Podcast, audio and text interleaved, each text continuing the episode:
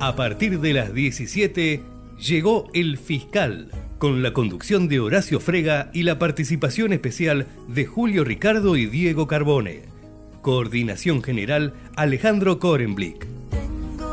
Hasta las 18, 60 minutos de comunicación y convivencia. El Fiscal del tiempo de la verdad. Tengo una fe que madura, que va conmigo y me desde que te conocí. Tengo una huella perdida. Muy buenas tardes. El gusto de estar con ustedes como de costumbre por Ecomedios 1220 todos los miércoles con Diego Carbone y con Horacio Frega, que es el conductor del fiscal que hoy no nos va a acompañar, tiene una pequeña dolencia, pero estará en contacto con nosotros para hablarnos de sus vivencias. ¿Cómo anda mi querido Diego? Ando que bastante, en un día complicado, con manifestaciones, con una cantidad de policías desplazados por toda la ciudad que no veía desde otros tiempos asiagos. Se ha cumplido, para hablar del tema que me es específico del mundo del deporte, anteayer, un año, un año, qué rápido pasa todo esto, de que Argentina fuera campeona mundial, ganándole en Qatar a Francia. Y le arruinamos el cumpleaños a Mbappé que justo cumple ese día. En un partido francamente increíble. Me costó trabajo, pero lo vi. No tuve la sensación cuando me senté que iba a bancarme todo el partido. Fue un partido impresionante. No hay en la historia del fútbol una final más apasionante como la que entregaron la Argentina y Francia. El equipo argentino ganaba 2 a 0 y Francia le empata. Ganar 2 a 0 en un campeonato mundial es prácticamente estar ya al borde de tener la copa. Francia empató 2 a 2 y hubo que jugar alargue. En el alargue hay gol de Francia y Francia se pone 3 a 2. Y cuando está por terminar, Messi coloca justo la pierna para que termine 3 a 3. Pero ahí no finalizó el estrés emocional que significó este partido. Es el fútbol, solo el fútbol es capaz de dibujar esta sensación. Hubo definición por penales y allí en la definición por penales tuvo más fortuna el equipo argentino y se clasificó campeón del mundo en una final que la historia del fútbol, que no es tan larga en definitiva, no tiene ningún recuerdo que haya terminado de esta manera tan apasionante, tan tremenda. Y es tremendo la pasión que despierta el juego, no solamente en el juego. Hace unos días hubo elecciones, elecciones para dirigir a un club nada menos que en Boca. Y había, no es ninguna mezcla política, porque no se mezclaron las circunstancias, en una lista estaba eh, Macri como candidato a vicepresidente y en la otra Riquelme como el candidato a presidente. Votaron casi 50.000 socios, 48.000. Es el tercer grupo en el mundo de convocar a tanta gente para votar. No hay ningún equipo que ha superado los 60.000 socios. En la Boca votaron 48.700, un poquitito más, algo francamente impresionante. Le dio la victoria, como ustedes saben, a Riquelme, hecho nacido en las inferiores de Boca, jugador excepcional, internacional y ahora como dirigente, actualmente es el vicepresidente y en estos días va a asumir como presidente de Boca. En un momento difícil, Boca no está jugando bien, no tiene director técnico, anduvieron generándose dos o tres posibilidades. La oposición presentaba a Palermo como candidato eventual a la dirección técnica de Boca. Perdieron y entonces Martínez es el actual técnico de Huracán con muchos problemas para terminar, desligarse del equipo de Parque Patricios, pero será el director técnico de Boca a partir de la próxima temporada. En un momento muy difícil, Boca no estuvo jugando bien, el último tramo, recuerden ustedes, que cerró el ciclo de Almirón, que tuvo dos o tres hallazgos que no me alcanzará el tiempo para seguir señalándolo.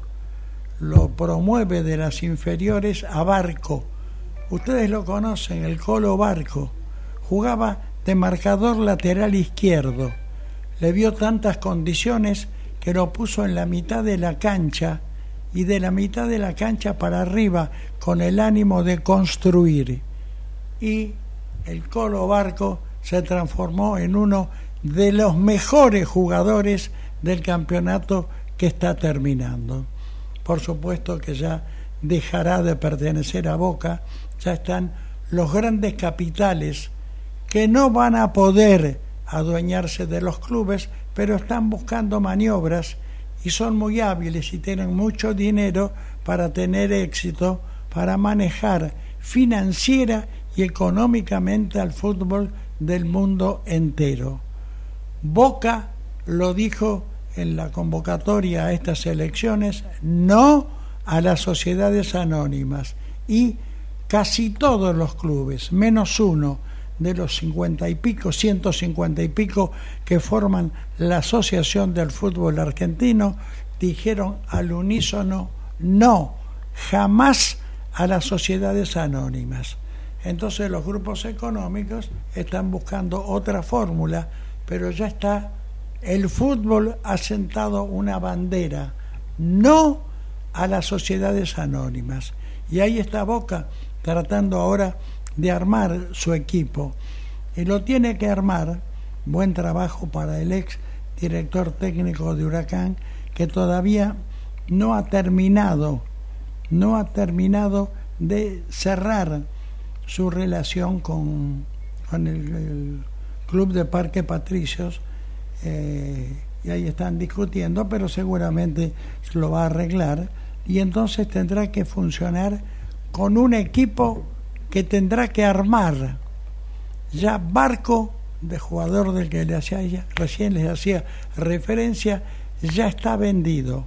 En principio aparece el Brighton de Inglaterra, que sigue siendo el mundo más poderoso económicamente en materia de fútbol, el que lo lleva. Pero en realidad el que lo compra es el Manchester City y lo están depositando en el Brighton para que haga el acostumbramiento. Tiene apenas 18 años recién cumplidos para que se vaya acostumbrando a una manera distinta de entender y de convivir en el fútbol. Cuando esto termine, cerrará su ciclo en el Brighton y pasará al Manchester United. Otro hallazgo de Almirón fue el de Advíncula. Advíncula es el marcador lateral derecho de Boca. Sin embargo, Almirón le vio con una gran perspicacia condiciones para armar juego. Lo sacó de la última línea, lo colocó en la mitad de la cancha pero no solo para ser marcador lateral, sino para pasar al ataque. Y pasó tantas veces, con tan buen criterio, no solamente ajustándose a la línea lateral, sino provocando la diagonal, arrastrando marcas, fabricando huecos para encontrar a sus compañeros, que se transformó en uno de los mejores jugadores de Boca. Tendrá que hacer un gran esfuerzo Riquelme económico para mantenerlo. Al Colo Barco ya digo que no lo puede mantener, pero Advíncula tendrá que hacer un esfuerzo enorme para mantenerlo porque es uno de los mejores jugadores, uno de los mejores jugadores del campeonato. Una de las estrategias de la última elección de la plataforma de Riquelme es la bombonera no se toca, porque el grupo de la oposición, conducido ideológicamente por Macri, estaba ya con la idea, con la plataforma de construir un estadio, ya había grupos cataríes en el medio como para hacerse dueños de esta idea, pero la mayoría de los hinchas de Boca no quieren irse de la bombonera. Entonces tiene un trabajo enorme, tendrá que tomar muchos mates el amigo Riquelme, porque hay más de 100, 129 propiedades alrededor de Boca, que son las que la ampliación de la bombonera está necesitando.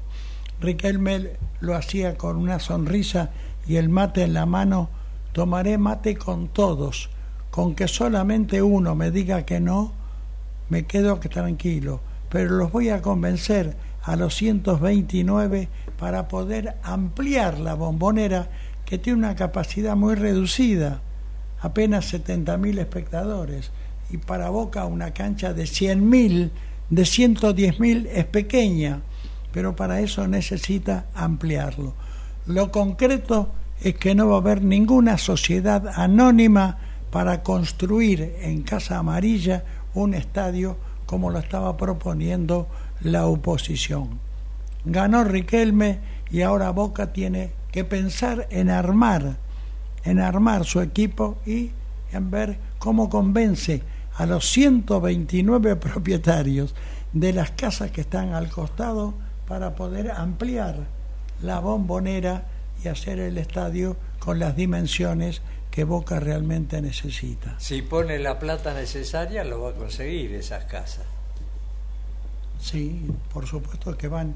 Naturalmente los propietarios van a subir los precios. Van a aprovechar la circunstancia para intentar valorizar un poco más. Pero vamos a ver si tiene éxito hasta ahora.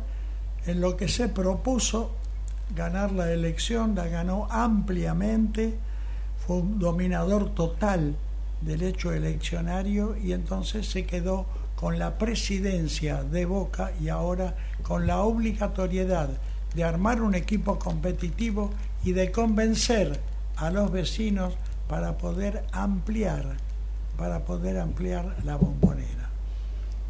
Mientras tanto, y de fútbol para completar el tema, juegan en este fin de semana el trofeo de campeones y lo va a jugar Rosario Central con River Plate.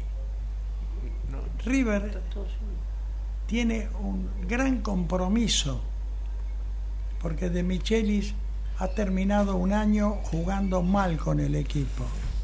El equipo y la estructura de De Michelis fue realmente buena, positiva al arranque de campeonato a punto tal que lo ganaron. Pero no tuvo la posibilidad de mantener el ritmo de juego en la parte final del campeonato. Y entonces terminó jugando mal. Ahora tiene la oportunidad en el trofeo de campeones de sacar un resultado que sea positivo. River, River tiene que tener mucho cuidado con la presencia de dos jugadores excepcionales. Son los dos colombianos que juegan a quien ya marcó de buena manera. marcó de buena manera, pero no importa. Rosario Central apuesta a ambos como para ganar el partido. River no sabe si va a jugar con Borja o Rondón.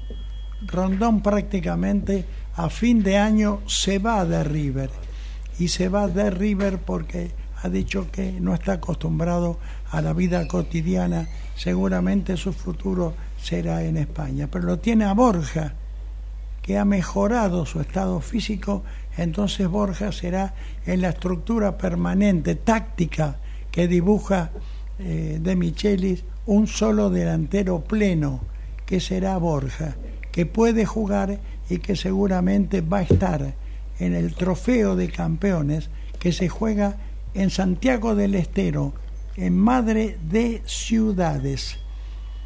Ahí está, está precisamente, estaba mirando los precios. 15.700 pesos las populares, 21.000 pesos las plateas para los socios. Los no socios son 31.500 las populares y 42.000 pesos las plateas. Sin duda que este trofeo de campeones, que es el que cierra el campeonato y que es importante porque clasifica, a pesar de que River ya lo está, para la próxima Copa Libertadores de América. Porque esto, entre tantas copas que existen, la AFA está cambiando todo. Ya no habrá más trofeos, copas, supercopas, superliga. Van a haber dos equipos para jugar las copas internacionales. De modo que está la AFA a un paso de cambiar esta organización desorganizada, complicada, con la que ha ambulado durante estos últimos tiempos. Se juegan cuatro o cinco campeonatos, seis o siete, no se sabe si es una liga, si clasifica, si no clasifica. Están haciendo un replanteo y en ese replanteo, en ese replanteo, la Copa de la Liga nunca más se va a jugar. Entonces tampoco la podrán llamar Surfinanzas, que ese era el objetivo de jugar tantas copas y cambiarles el nombre para ponerles un adjetivo calificativo que tenga que ver con la, con la publicidad. La Copa Argentina en el 2024 la van a jugar 32 equipos. 32 equipos que se van a dividir durante mucho tiempo a ver quién puede llegar a jugar con los equipos con los equipos europeos.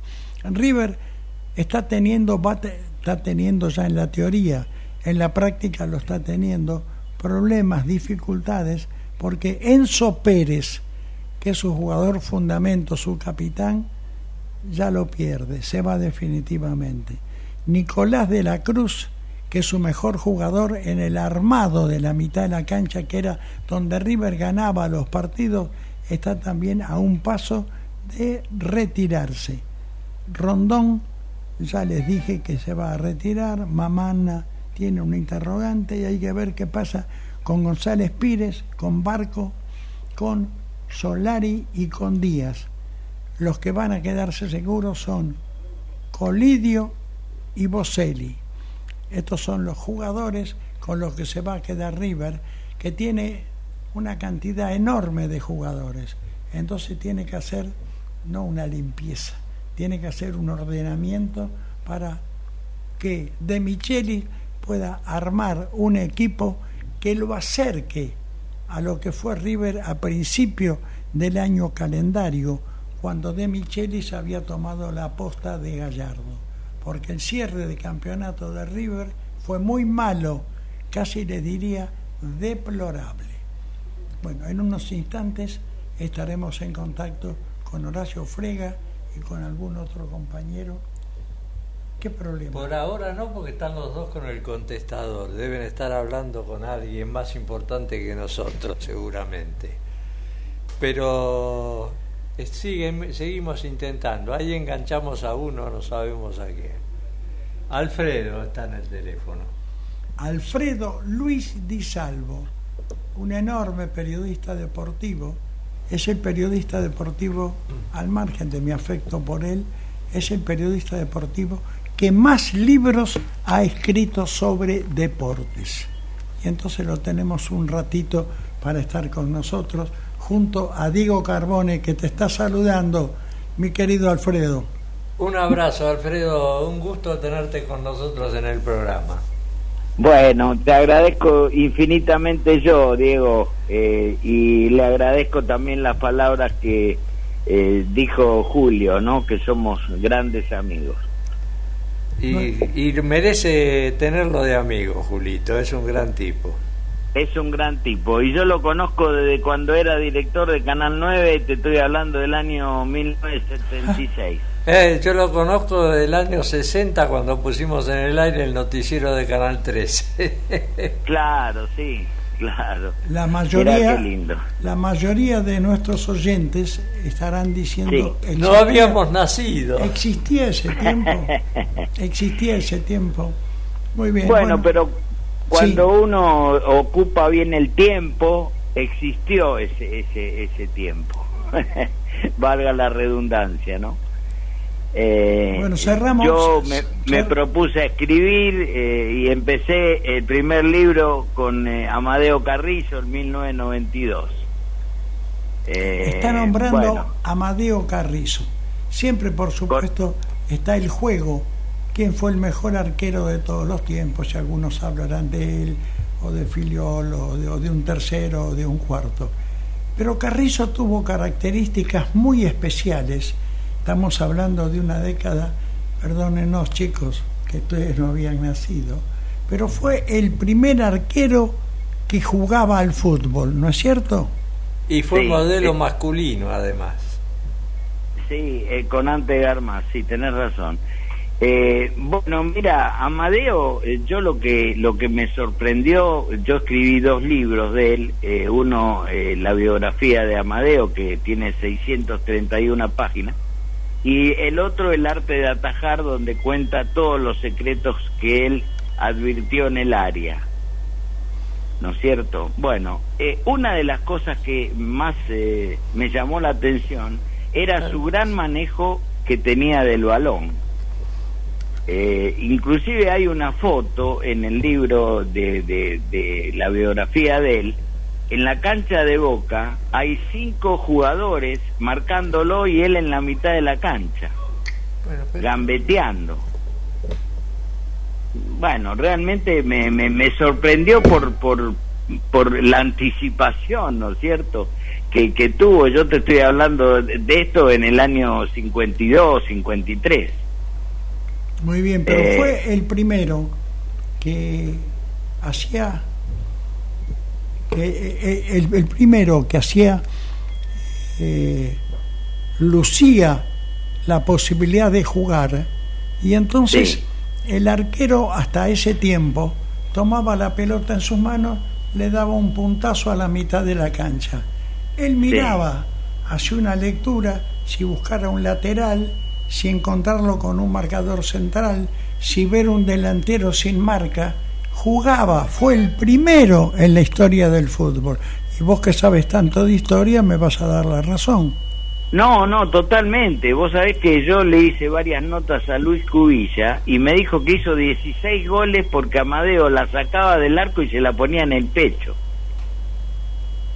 Hoy pareciera, hoy, hoy pareciera que estamos haciendo la venta de una manera de jugar distinta. Hoy estamos acostumbrados porque hoy ya los arqueros participan activamente del movimiento táctico del equipo. Ya no hay más tomar la pelota y darle un puntazo, sino buscar a un lateral, buscar a un mediocampista, ubicar alguna zona con un delantero, no que ocasionalmente esté en ese lugar, sino que se haya trabajado durante la semana cuando la toma el arquero, dónde está fulano, dónde se pone el win izquierdo, donde el win derecho, donde el centro delantero. En aquel tiempo era todo un asombro, ¿no? ¿Y quién fue el pionero de eso? Gatti, que salió un día gambeteando hasta mitad de cancha, se la dejó al compañero que hizo la otra mitad de cancha y hizo el gol. Eh, bueno, eh, Amadeo tenía, siempre sorprendía en todos los partidos por empezar salía de la del vestuario y tenía que ir a saludar una tribuna de mujeres famosas en River, en el Monumental, donde había dos mil, tres mil mujeres, donde él tenía que eh, eh, hacer, eh, tirarles un beso a todas ellas. El galán de la telenovela era.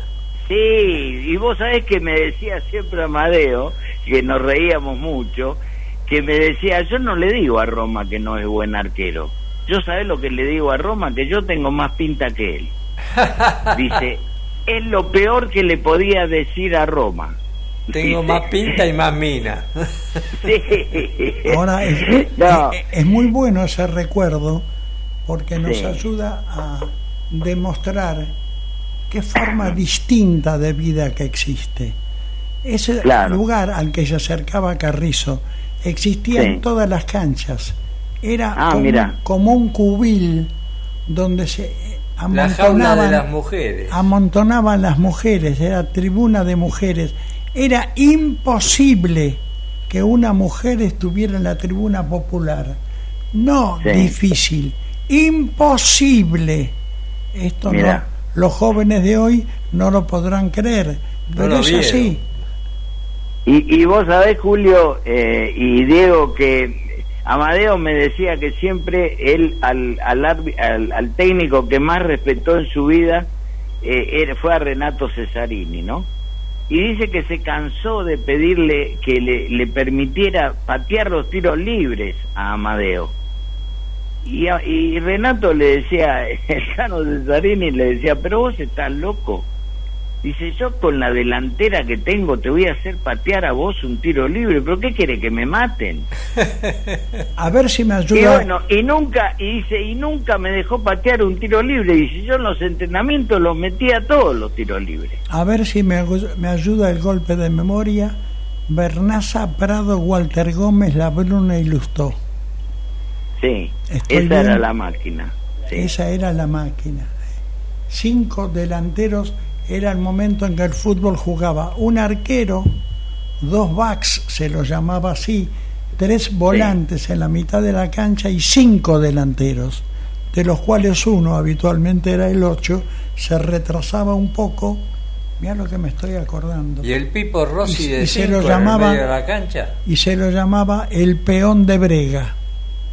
Claro, y el, y el, el eh, Pedernera era el bocho de todo eso. O sea, era el que comandaba todas las acciones, ¿no? Pedernera. Eh, dicho por Muñoz, Moreno, eh, La Bruna, que yo tuve la, la, oportunidad de ir a cenar con él en dos oportunidades que aprendí enormemente, ¿no? Las cosas que me decía La Bruna. Eh, por ejemplo, me, yo recuerdo que le hicimos un homenaje en grandes valores del tango y entonces, bueno, lo, fui a saludar para cuando terminó el programa y me dice, ¿ahora qué, qué vas a hacer? Y le digo, y yo me voy a casa. No, no, te vas a cenar conmigo. Y bueno, y yo, imagínate, cenar con la Bruna era, era, no era un hecho, un hecho menor. Y entonces me, me, me, senté a cenar con él y me dice, eh, ¿vos sabés por qué respetan a un director técnico los jugadores? Le digo, no, la verdad que no. Me dice, lo respetan cuando el, juga, el técnico dice, era un genio que pateaba como pateaba yo, que lo ponía en, en cualquier ángulo. Me decía, Angelito, a ver, ponelo en el ángulo izquierdo. Pum, en el ángulo izquierdo. Angelito, ponelo en el ángulo derecho. Y dice, y una vez a Fillol, dice, yo le dije, escúchame, Pato, yo te voy a patear cinco penales si vos solamente te tirás para el lugar donde yo voy a, a, determinar para, para, patearte la pelota, yo ya, ya me quedo tranquilo, dice, pero discúlpame, dice, pero yo creo que si te pateo cinco penales nunca te vas a tirar para el lugar donde yo voy a patear el penal. Y bueno, y así fue, dice que le tiraron los cinco penales y, el pato se tiraba a la izquierda y, y, y, la bruna lo tiraba a la derecha. Eh, el pato se quedaba parado y la bruna se lo ponía en la izquierda. O sea, nunca le pudo atajar un penal. Qué grande. un tipo bárbaro la bruna. Yo compartía con él todos los sábados con él y con Antonio Domínguez, pero no de fútbol, sino en los burros que parábamos en el palco ah, de Salvador Zucotti. Sí. Que era el presidente de Chacarita en esa época. Me dice, antes, ¿sabes cuando me despidió Diego? Me dijo, eh, ¿vos sabés lo que es la felicidad? Le digo, no, la verdad que no sé lo que es la felicidad. la felicidad, dice, es es mujeres que corran poco y caballos que corran mucho. Esa, esa es la felicidad, me dice. Sí, porque siempre yo le decía, para nos, que era una frase de Gardel, para nosotros Sí. mujeres ligeras y caballos lentos. Claro, claro. Y él, él lo decía y, y me, me, me contaba esa noche que el que lo acompañaba mucho era Pinino Más. También, que también le gustaban los burros. Claro, que lo miraban de arriba de- del puente. Eh, o sea, Pinino dice, tenía la gentileza de ir a jugarme los boletos. Dice, pero en la carrera la mirábamos de arriba de- de- de- de- del puente, donde estaban las vías del tren. Dice, de ahí veíamos. Y dice que una vez me contaba la Bruna, tenía que jugar contra Boca, en la cancha de Boca, y faltaban 10 minutos para empezar el partido. Y entonces le decía a Pinino, escúcheme, dice Ángel, vamos, vamos a llegar tarde, no importa, pagamos la multa. dice, pero, pero esta fija no me la puedo perder, dice, la estoy esperando hace ocho meses. No, pero en los veranos en Mar del Plata, cuando transmitíamos el fútbol por Canal 13, Sí. y de golpe a la misma hora había, porque ya había carreras que se corrían hasta la noche. Se Claro. acercaba el camarógrafo que yo tenía en el piso y le decía, decile a Diego que me averigüe quién ganó la última. Ahora, cuando estás hablando de la máquina y Sí. tirás, deslizás el nombre de Pedernera, me Sí. aparece en la memoria algo fantástico. Pedernera fue un jugador notable, de los mejores que tuvo la historia del fútbol argentino, pero un ser humano tan comprometido con sus compañeros que fue uno de los fundadores de futbolistas argentinos agremiados y en la Ah, mira. década del 40 mantuvo firmemente una huelga para defender los derechos de sus compañeros. Y ocurrió, coincidió con un fenómeno político tremendo en Colombia.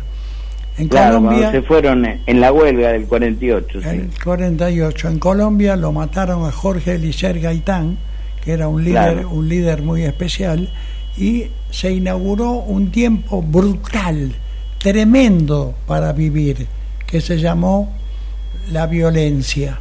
Se mataban en las esquinas, se mataban en cada lugar donde no podían. Y hubo dos personajes, uno el presidente de Millonarios, un club de fútbol, y otro un político, que dijeron tenemos que encontrar algo para que la gente no se nos mate en la calle con la tragedia que estamos viviendo. E inventaron el fútbol. En Colombia no existía, a punto tal que ni siquiera estaban asociados a la FIFA.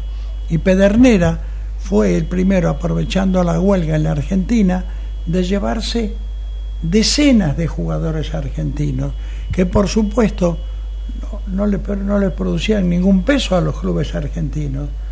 Se escapaban los jugadores, se iban a Chile, a Montevideo, y de ahí escapaban para Bogotá, para, para Cali, y entonces armaron, parece mentira, lograron que el fútbol fuese popular, y no existía, no existía había un equipo millonario que tenía solamente un colombiano, que era Zuloaga, que hicieron una gira por España.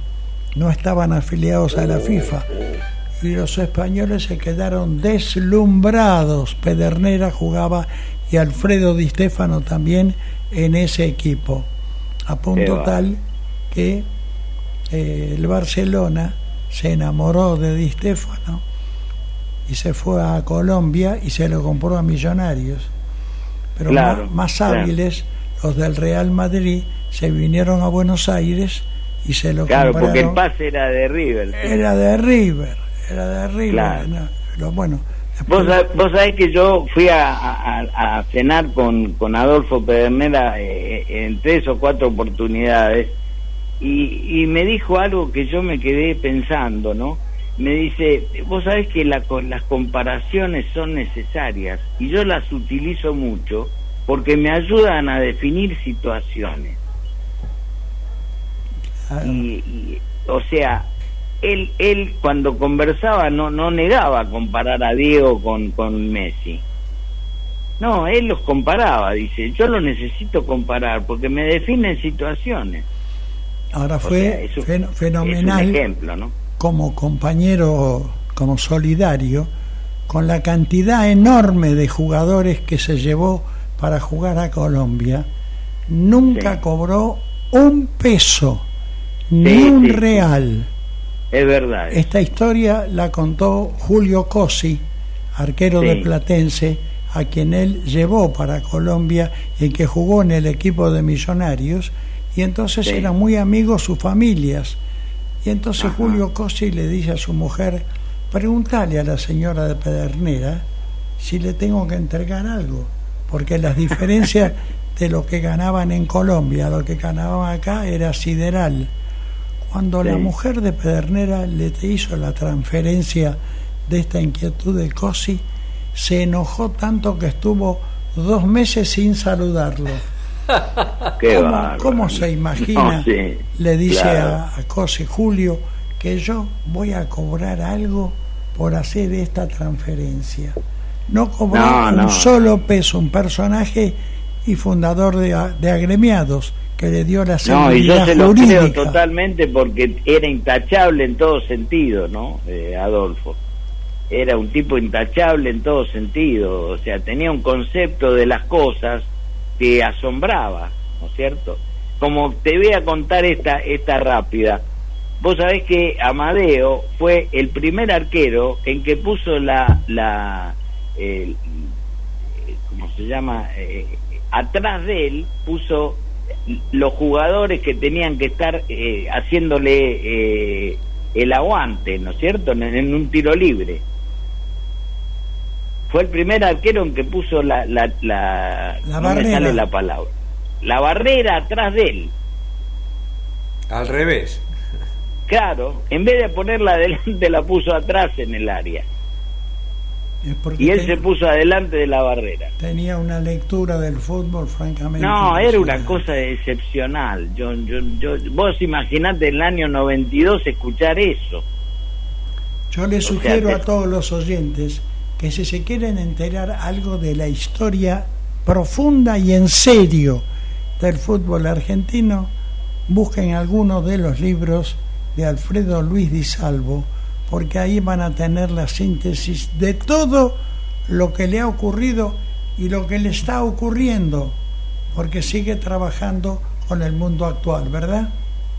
Es verdad, es verdad. Y vos sabés que eh, yo hice el libro de la vida de Riquelme, eh, que bueno, tuvo una, una actitud bastante eh, encomiable. Riquelme me compró 60 mil libros para Boca eh, cuando fue vicepresidente, no ahora.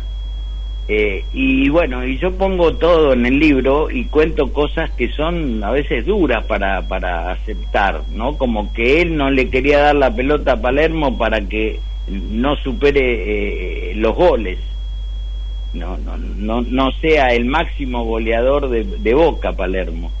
Y entonces la hinchada lo fue a ver a la casa Riquelme, para que le dé la pelota a Palermo. Bueno, y le dice, mira, enfrente yo tengo a mi auto, si lo quieren romper, yo le doy la llave, lo rompen todo, total, mañana me compro otro.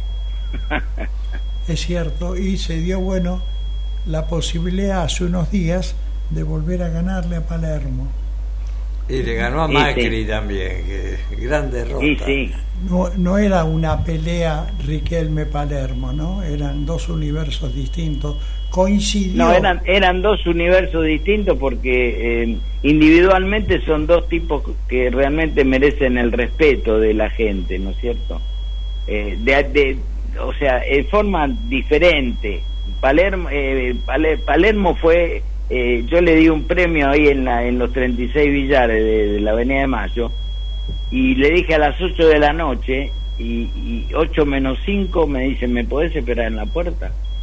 8, 8 menos 5 estaba en la puerta y él tocando bocina. Qué bien. Si O sea- tuvieses, si tuvieses apelo a tu imaginación, que escribir un libro sobre Lionel Messi, ¿por Sí. dónde empezarías? por la obra de caridad que hace Messi. Vos sabés que Messi construyó 19.000 escuelas en todo el mundo Así es. y ahora y ahora se ocupa con los israelitas porque va, va a hacer ver a los ciegos, porque él está haciendo una investigación muy profunda para que eh, puedan ver los ciegos. O sea que... Un tipo de trasplante de córnea, digamos. No, además del, trasplante de córnea, él pone eh, como una como como una cédula eh, célula en, en, el anteojo Ajá. para no operarte el cerebro y te lo pone en la frente y vos con eso podés ver. No, no, lo que está como haciendo si fuera una señal de televisión. Sí, lo que está haciendo Messi es una cosa sensacional, sensacional en todo sentido en todo sentido. las obras de caridad que hace Messi y que no son difundidas porque él está prohibido difundirlas, es maravilloso, es maravilloso. Sigue siendo, sigue siendo el pibe de Rosario. Y sigue siendo el pibe de Rosario y quiere terminar su carrera en Rosario. es una cosa eh, increíble. Y, y bueno, y está enojado, por ejemplo, con el gobierno que se fue, porque él compró los, eh, eh, muchas cosas para eh, la respiración, para el COVID, y está todavía en aduana. Qué bárbaro. Qué bárbaro. Entonces, él se, sintió ofendido. ¿No es cierto? Y bueno, qué sé yo, mira, como por ejemplo contarte que a San Filipo cuando salió campeón en el año 59 le dieron de premio un auto fundido el presidente de San Lorenzo. bueno, pero él se conformó con llevarse un pedazo de la tribuna a la casa. Ah, sí, se llevó un pedazo de la tribuna a la casa. Que me decía que se sentaba con el viejo a ver los partidos de en la memoria. Ay, ¿cuánto, es verdad. ¿Cuánto te tenemos que agradecer, Alfredo Luis Di Salvo? No, yo les agradezco a ustedes porque lo más lindo de todo es, es poder charlar así con tranquilidad, decirnos cosas, contarnos episodios, eh, y es lo que te llevas de la vida, Julito. Nos has permitido zambullirnos en el mundo del fútbol. Muchas gracias y te veo. No, al contrario. Te veo con fútbol sobre el tablero. ¿eh? Para vos y, que pases una hermosa Navidad y Nochebuena y, y Año Nuevo y todo, y que nos chupemos todo. Bueno, mucha suerte y muchas gracias por llamarme. Alfredo Luis Di Salvo, un enorme amigo nuestro, pero aparte es el periodista que más libros ha escrito sobre el universo del fútbol. Le tiene que dar el Guinness. Sí, sí, sí, exactamente. Bueno, con él hemos estado conversando y hemos repasado un pedazo grande de la historia de nuestro fútbol. Una pausa y volvemos. Ecomedios.com AM1220. Estamos con vos. Estamos en vos. American and Merit Hoteles. Primera cadena hotelera argentina. 3, 4 y 5 estrellas. Más de 20 destinos de Argentina y el Cono Sur Aprovecha el código promocional Puro Branding con el 10% de descuento para los hoteles Amerian Córdoba Park, Amerian Executive Córdoba, Amerian Buenos Aires Park, Merit San Telmo y Amerian Executive Mendoza Hotel hasta fin de año. No válido para fines de semana largos. Amerian and Merit Hoteles. Hoy podemos decir orgullosos que en Vicente López tenemos las escuelas municipales más modernas y tecnológicas de Argentina. No para ganarle a nadie, para que ganen los chicos. Vivamos Vicente López. ¿Cuándo fue la última vez que te tomaste un respiro para ver un amanecer? Descubriendo lugares distintos que te hacen soñar, emocionar. Lugares que se convierten en felicidad cuando compartís ese momento con amigos? ¿Cuánto hace que no te tomas un respiro para descubrir algo distinto? Catamarca es mucho más que un destino. Informate en ecomedios.com. Seguinos en TikTok, arroba ecomedios 1220.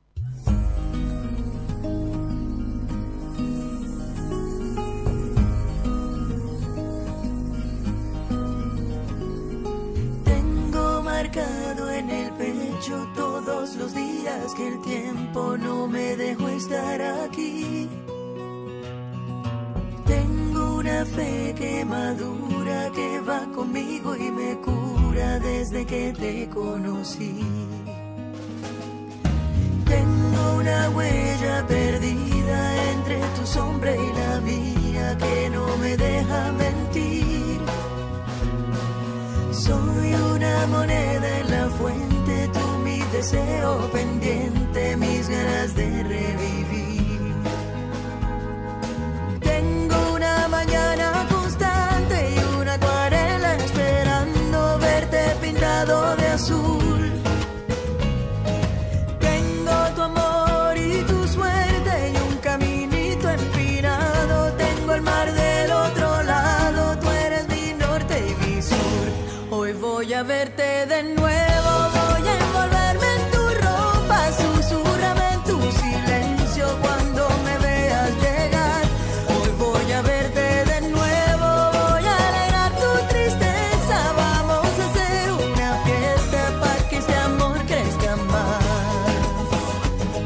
seguimos entonces en Ecomedios 1220 como todos los miércoles. Y ahora sí, mi querido Diego, estamos en contacto con Horacio Frega, que por unos, un rato nomás no va a estar con nosotros. Un abrazo, mi querido Horacio, ¿cómo estás? Gracias, Julio Ricardo. Y bueno, reponiéndome, la edad no viene sola, ¿viste? Mucho estrés, muchas complicaciones y el cuerpo se resiente. Además, con las cosas que uno está viendo, la amargura que producen tanta, tanta, tanta porquería, tanto ataque al pueblo, tanta, no sé. Sucedió ¿Cómo lo que, lo que yo temía en la Plaza de Mayo, que la, Patricia iba a hacer lo que no tenía que hacer. Diego, hoy se cumplen 22 años, ¿no? Sí, De los 39 muertos. Había una ministra de Trabajo que se llamaba Patricia Bullrich. Bueno, hoy ya tiene un montón de detenidos y un policía herido. Es una vergüenza lo que ha hecho. Es una, es una- aparte, la payasada de ir al departamento de policía, ella, Miley, la, la, la hermana de Miley. ¿Qué tiene que hacer la hermana de Miley en el departamento de policía? No, y todo lo que llevó, ¿qué tiene que hacer la Policía Federal en la ciudad de Buenos Aires, donde hay la propia policía? Nada que te tiene que hacer y Nada. ahí están todos en la plaza. Pero yo te digo una cosa. Esta noche dar los anuncios que va a hacer y después esperemos que el pueblo Reaccione. reaccione y que ahora traen el estamento. Es una barbaridad lo que están haciendo. No va a haber bono para los jubilados en el mes de enero. O sea que un jubilado de la mínima va a cobrar 105 mil pesos. Ese es el ajuste que iba a hacer la casta. Es que nosotros somos la casta. ¿eh? No entendimos sí. mal. Para él sí. Hay una canción patria que es el himno nacional a, a- eh, a Cortado. La parte que le cortaron dice a sus plantas vendido el león. Sí, ¿Sabés quién es el león? Inglaterra. exactamente. Y él ama Inglaterra. Y él es el león. Es vergonzoso esto, es una cosa. La culpa la tenemos nosotros, Diego. No, por supuesto, que Por no... los desastres que hemos hecho, las peleas entre nosotros, haber mantenido la, la conducción de gente que ni siquiera era peronista. Pero bueno, y el resto del pueblo, ahora dejemos de decir que tuvo, que lo apoya el 56% de los argentinos, porque hay un 30% que nos va a votar. Y ese 30% que nos va a votar, no sé si eran, qué porcentaje tenía mi ley. Y muchos Además, jubilados también que lo votaron. Por eso, pero además te voy a decir algo. A veces el pueblo se equivoca. Cuando el pueblo tuvo que elegir entre Dios y un ladrón, eligió al ladrón. ¿eh? Sí, sí, No nos olvidemos. para que le dieran el perdón eligieron al ladrón. Ahora, desafor- bueno. desafortunadamente, porque estoy viendo algunas imágenes, hasta ahora no había grandes incidentes, pero ya hay, hay incidentes. Hay gas y pimienta, la policía actuando, la gendarmería rodeando la Plaza de Mayo. Ojalá, eh, dicen los grupos piqueteros, no nos vamos a dejar llevar por delante. Hay caras tapadas en el piquete y están llegando camiones repletos de banderas. Columnas piqueteras llegaron a Plaza de Mayo. Ay, es de esperar, es de esperar que esto no pase a mayores, ¿no? Es que esto fue una declaración de guerra de Patricia Bullrich, porque esto hubiera sido una manifestación calma y tranquila si los hubieran dejado hacer el acto homenaje como se hace todos los años, pero ella lo buscó para mostrar lo que dijo que iba a hacer, que ella iba a hacer que no hubiese manifestaciones y que no se cortaran más calles. Las calles se cortaron, se cortaron las diagonales, está toda acostada Bolívar. Pero además Macri les, les, les, les- marcó una ruta, convencionaron una ruta y por allí fueron hacia la plaza. ¿Qué tenía que hacer eh, Patricia yendo en contra de lo que decidió el jefe de gobierno de la ciudad? No, la verdad que, que, que no adhirió a este protocolo, ¿eh? No, Jorge Macri no adhirió a eso. Pero ¿sabes qué pasa? Somos todos responsables. Nos van a sacar los derechos, nos van a sacar todo. Van a, a- ahora, ahora hasta en, en la ley ómnibus agregaron la privatización de los clubes de fútbol. Pero Dios es tan sabio que le hizo ganar a Riquelme, ¿viste? sí. Entonces, no va a ser Macri presidente de Boca. A mí no, no, no, no me interesa Boca, pero eh, hicieron todo, y aunque Julio Ricardo no esté de acuerdo, te lo digo yo porque lo, lo hemos vivido, hicieron todo para que Palermo no salga campeón. Lo hicieron todo para que Palermo no salga campeón. Le pusieron, le pusieron de todas las maderas que, pusier- que pudieron entre los rayos de las ruedas de la bicicleta. Sí, sí. Pero ¿sabes lo que pasa? Se meten en todo. Porque la casta somos el pueblo. Y como bien dice Julio Ricardo, eh, a pesar de todo lo que le hicieron a, a- a- Boca para que no vote, ganó, los aplastó Riquelme. Y lo que Eh, tuvo, lo, lo, lo que tuvo que superar perversas. Boca, porque primero hasta la justicia participó de esto, una jueza levantando las elecciones, tuvieron que esperar como 15 días para hacer elecciones. Tuvo que intervenir la de Cámara Federal para decir que estaba todo habilitado. Es decir, le tiraron con todos los instrumentos sociales que podían para impedir la elección, pero no pudieron lograr el triunfo, ¿eh? porque mi- eh, eh, el amigo Riquelme les ganó de manera estrepitosa. ¿eh? Se aplastó, se aplastó y, y no van a lograr tampoco privatizar los clubes, Julio. No lo van a lograr, porque el pueblo no es tonto. El pueblo no es tonto. Yo me, me- me quiero, bueno. me quiero sumar a esta expresión tuya.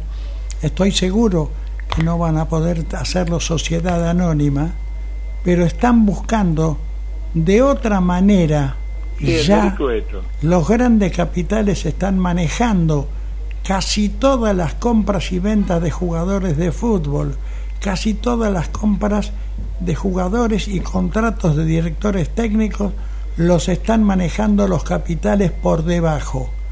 Lo que está claro que no van a ser sociedades anónimas. Se lo gritó el mundo del fútbol y se lo manifestó la gente de Boca hace unas horas. Pero Así es. hay que tener es. cuidado porque están trabajando, son intereses muy poderosos, muy grandes y están trabajando por debajo. ¿eh? Y Y bueno, llegaron... ahora tienen un representante que es el presidente. Y bueno, y tenés Sí. ahora que hay enfrentamientos en todo el país, en donde hay actos por esta fecha, están diciendo a través de las noticias, llegaron las pistolas Taser a Plaza de Mayo junto con refuerzos policiales y esto se va a convertir en una batalla. Bueno, ya lo tuvieron la fe.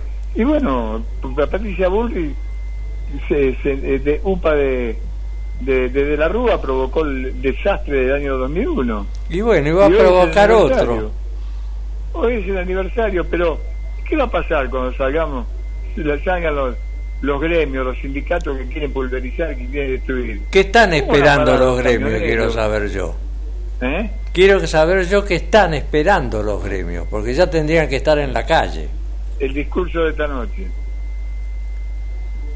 Vamos a discurso ver. de esta noche. No vamos a tener que esperar mucho tiempo porque están anunciando que a las 19 se va a producir el discurso de la ministra encargada de seguridad. ¿eh? No, pero aparte a las 21 eh, es- se va a escuchar el discurso del presidente de regulando todo. Te Sí. van a cobrar lo que quieran, te van a cobrar los medicamentos los jubilados. Van a vender lo que quieran ellos, Eh, no, no. van a vender el gas, el bueno. petróleo, el litio, todo van a vender. Y bueno, pero no sé si van a tener tiempo. Cuando el pueblo se cansa, se tronar el escarmiento. Yo creo que en marzo se acaba todo. Bueno, yo espero que no. Espero que recapaciten, que hagan una. eh, Que renuncien y se vayan. que dialoguen.